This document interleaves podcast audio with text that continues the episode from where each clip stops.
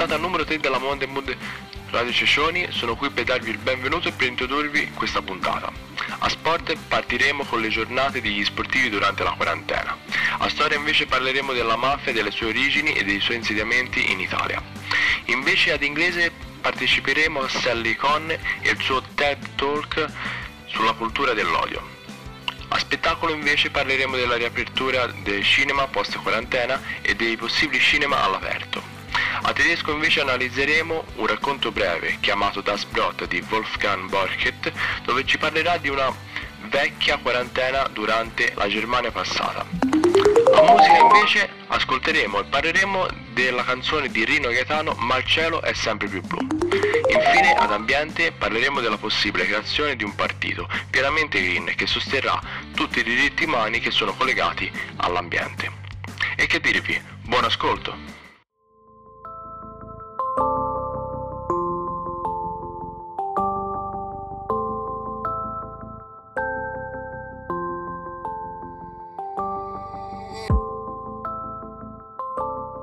Buongiorno a tutti! Quest'oggi, nella sezione sport, andremo a riportare le parole di quattro grandi figure sportive che hanno spiegato le loro difficoltà ad allenarsi durante questa quarantena. Ebbene sì, quei campioni che tutti noi ammiriamo, abbiamo sempre ammirato, sogniamo di vedere dal vivo. La loro voglia di tornare in campo a sudare ed esultare è immensa. Nessuno ha mai mollato di un centimetro in questo periodo difficile. Discorso un po' diverso invece per uno sport come il tennis, uno sport individuale molto delicato che a causa del suo stop, se vogliamo, ha permesso a molti giocatori di tirare un po' il fiato e farsi nuovi piani per la programmazione della stagione. Per capire meglio iniziamo proprio da una stella del tennis italiano che sta emergendo e sta facendo la sua bellissima figura, sorprendendo un po' tutti quanti gli appassionati. Stiamo parlando del classe 2001 Yannick Sinner, di seguito alle sue parole durante la quarantena. Mi trovo a Monaco, con le stesse regole che ci sono in Italia. Sono in casa e mi sto concentrando tanto sul lavoro atletico. Faccio quel che posso, ogni tanto come il King Roger Federer gioco contro il muro. Tenersi in forma è fondamentale. Noi giocatori giovani possiamo vivere questo momento come un'opportunità per migliorare. Sto migliorando. Finita la quarantena avrò due bicipiti incredibili. Scherzi a parte, il mio fisico molto minuto, soprattutto in passato, è stato anche una fortuna dal momento che questo mi ha costretto ad imparare a giocare bene a tennis per poter vincere. Gli altri potevano contare sul gioco fisico. Io no, dovevo trovare un'altra soluzione ed era quella di rubare il tempo, entrare sulla palla. Sono uno molto pignolo nella preparazione. Non è sempre facile lavorare con me. In campo cerco di ascoltare suggerimenti, ma faccio sempre quello che mi sento. Mi danno molte informazioni, ma poi devo essere intelligente e non concentrarmi su quei dati perdendo tutto il resto. Che dire, queste le sue parole. Che grinta, che determinazione. Il nostro gioiellino italiano. Adesso passiamo a una stella new entry del calcio italiano, un nuovo acquisto dell'Inter targata Conte, un colpo da 90 che tutti i tifosi hanno sempre sognato. Stiamo parlando ovviamente di Christian Eriksen. Sentiamo che ha detto. Non tocco un pallone da 7 settimane. Questa è la pausa più lunga senza calcio nella mia vita. Mi manca totalmente toccare un pallone. Il discorso ritorna sulle difficoltà incontrate negli allenamenti dentro casa. È stato difficile, è molto diverso. È dura, è stata veramente dura Pensate a casa mia a Milano, ci sono circa 70 metri da un'estremità della cantina all'altra. In pratica potrei correre per 35 metri, ma poi arriva una curva e la stanza finisce con gli ultimi metri. È stato veramente difficile allenarsi in casa in queste condizioni. Così Christian Eriksen fa entrare virtualmente nella sua quarantena tifosi dell'Inter attraverso un'intervista rilasciata da un quotidiano danese.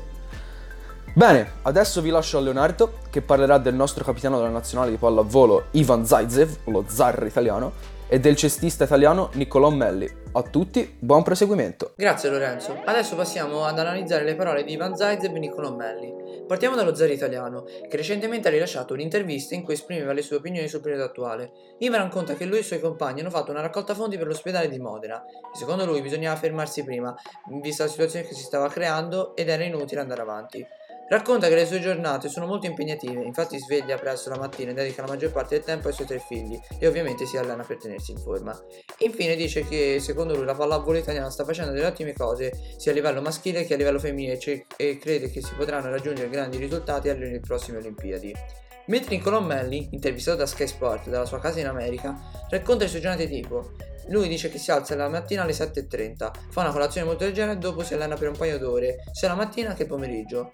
Dopo l'allenamento si rilassa sul divano con sua moglie a guardare serie tv e film oppure fare videochiamate con i suoi amici e familiari dall'Italia. In America la NBA è momentaneamente sospesa e non è ancora arrivata un'indicazione precisa su quando ripartirà il basket, ma Manny racconta che secondo lui si potrà ripartire solamente quando ci saranno le precauzioni e le condizioni per ripartire, senza che ci sia il rischio di un'altra epidemia.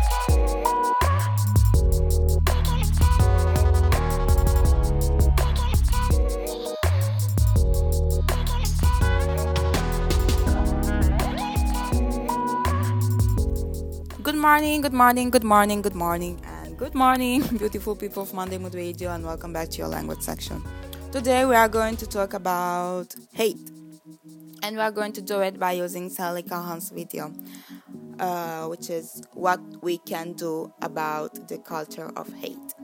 You know, uh, this young woman, uh, by sharing with us her past and also her experiences, she explained us why do we hate where this feeling began and also um, you know uh, if there is a solution to this problem.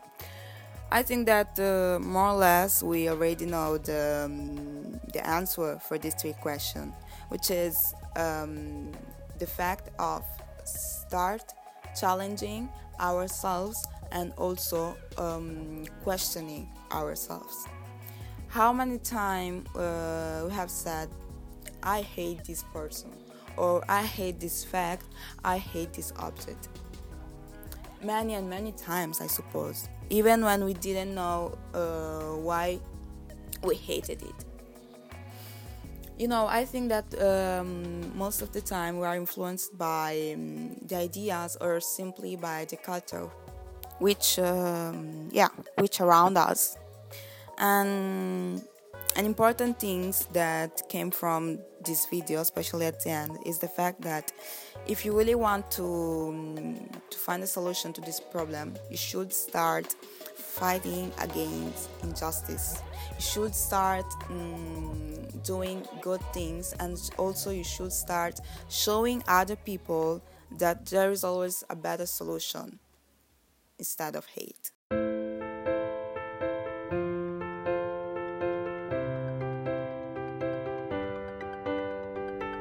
Kurzgeschichte Das Brot wurde 1946 von Wolfgang Borchert geschrieben.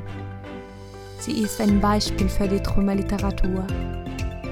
Die Geschichte spielt nach dem Zweiten Weltkrieg und beschreibt eine Alltagsszene von zwei nomaden Personen.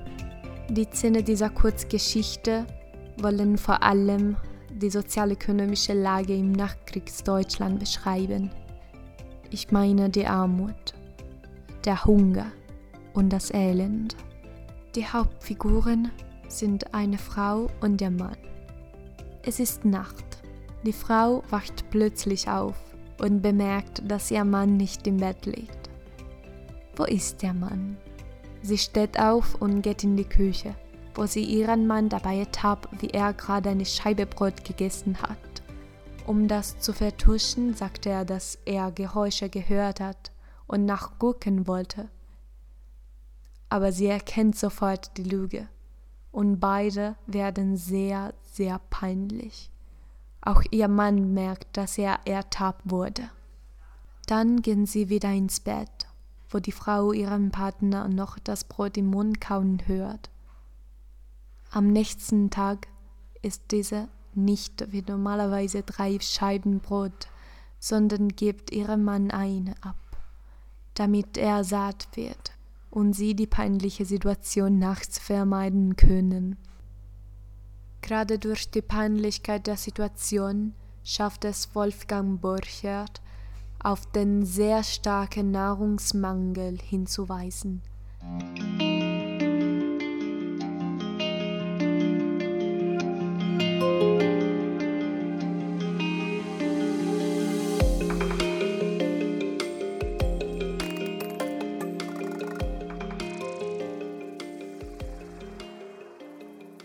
Ciao a tutti ragazzi e bentornati nella sezione di storia di Mande Monte.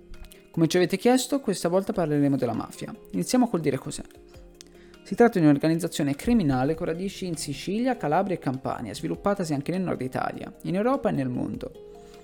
Si interessa di potere economico, ottiene soldi attraverso il traffico di armi uomini, droga, facendo affari con politici e non per ottenere favori in cambio di voti o attraverso il pizzo, una sorta di tassa che, come saprete, i mafiosi chiedono ai commercianti in cambio di protezione. Ma quando si inizia a parlare di questo fenomeno malavitoso? Il termine compare per la prima volta in un dramma teatrale a Palermo nel 1863, nonostante la mafia fosse in circolo già ai primi decenni dell'Ottocento con l'espressione mafioso. Fin da allora la mafia o malavita viene chiamata diversamente a seconda delle regioni. Cosa Nostra in Sicilia, Drangheta in Calabria, Camorra in Campania. Da citare sono anche gli italiani migrati in America a fine Ottocento, organizzatisi in affari mafiosi anche negli Stati Uniti. Famosissimo Al Capone. Intanto in Sicilia, nel primo dopoguerra, i gruppi mafiosi vennero usati per sedare le rivolte dei contadini che chiedevano la proprietà delle terre che coltivavano. Il primo maggio 1947 avvenne a Portella della Ginestra, vicino a Piena degli Albanesi, la prima strage, strage di mafia, in cui furono uccisi giovani contadini, donne e persino bambini. Negli anni 60 la mafia diventa di tipo industriale e negli anni 80 finanziaria ha saputo riconvertire i suoi traffici criminosi in nuove attività e nuovi ambiti di interesse. Le vittime di Cosa Nostra in Italia, accertate fino ai primi anni 60, risultano essere 519, più di 5.000 se contiamo anche mafiosi stessi uccisi. Il tempo a nostra disposizione non è finito. Vi invitiamo quindi se volete a leggere la storia della mafia di Leonardo Sciascia. Grazie a tutti per l'ascolto e alla prossima puntata. Salve a tutti studenti del Ciccioni, spero stiate passando al meglio questo periodo di quarantena. Pian piano stiamo riacquistando sempre più libertà, già ora possiamo uscire di casa sempre però con le dovute precauzioni. Oggi, in vista della festa della Repubblica, noi della sezione di storia ci tenevamo a fare appunto un discorso generale su quest'ultima, spiegando le sue origini e il significato che questa festa si porta dietro.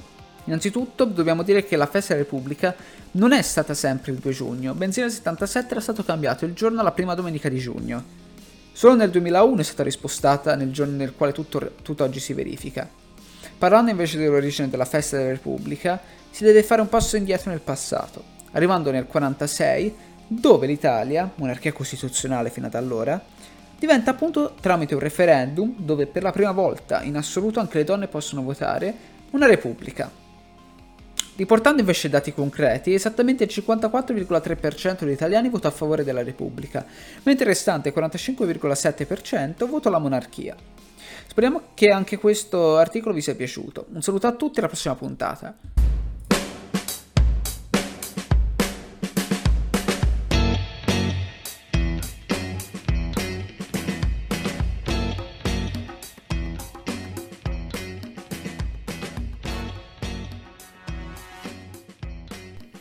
Per tutti gli amanti dello spettacolo, in Italia dal 15 giugno riapriranno sia teatri che cinema al chiuso e all'aperto ma naturalmente ci saranno da seguire alcune norme anti-Covid. Ad esempio per le strutture all'aperto sarà consentito l'accesso ad un massimo di 1000 persone, mentre quelle al chiuso ne potranno accogliere un massimo di 200, col divieto di vendere cibo. Restano però sospesi gli eventi che implichino assembramenti di spazi chiusi o all'aperto, quando non è possibile assicurare il rispetto delle condizioni igieniche anti-Covid. La canzone della quale vorremmo parlare oggi, invece, è Ma il cielo è sempre più blu, ma il cielo è sempre più blu è un singolo di Rino Gaetano pubblicato nel 1975 dall'etichetta discografica Hit. La canzone, nel formato originale, durava 8 minuti e 23 e venne infatti originariamente divisa in due parti, una per lato, Ma il cielo è sempre più blu, parte 1 e Ma il cielo è sempre più blu, parte 2. La versione intera venne pubblicata nel 1988 nella raccolta Gianna e le altre. Il testo si basa sulle somiglianze che esprimono contraddizioni nella nostra società, sia a livello economico, a livello sociale e così via. Nonostante tutte queste differenze, però, il cielo è sempre lo stesso per tutti. L'8 maggio 2020, col progetto Italian All Start for Life, 50 artisti hanno realizzato una loro versione del brano. L'intero incasso verrà devoluto in beneficenza alla Croce Rossa per affrontare la pandemia del Covid-19.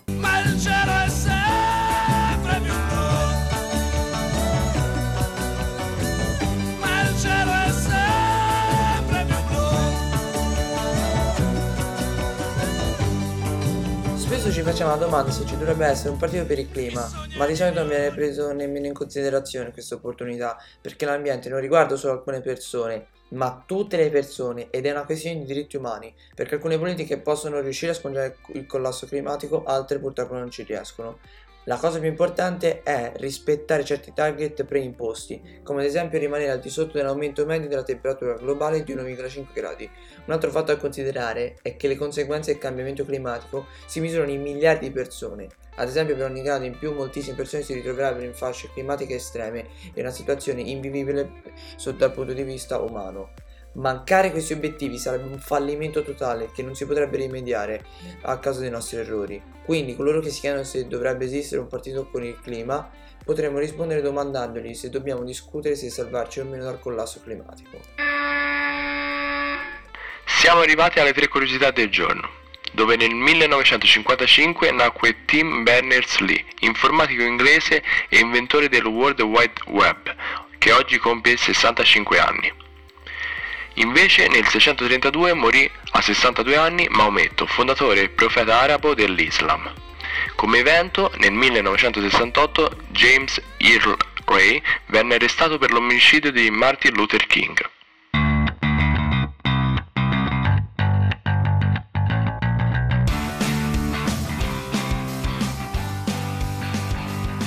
Siamo arrivati alla fine di questa puntata, vogliamo ringraziarvi per essere arrivati fino a questo punto, vogliamo augurarvi una buona settimana. Ricordatevi di lasciarci un vostro feedback sull'account Instagram Monday e sull'account Gmail mondaymooderadio1 chiocciola gmail.com e che dire, buona settimana!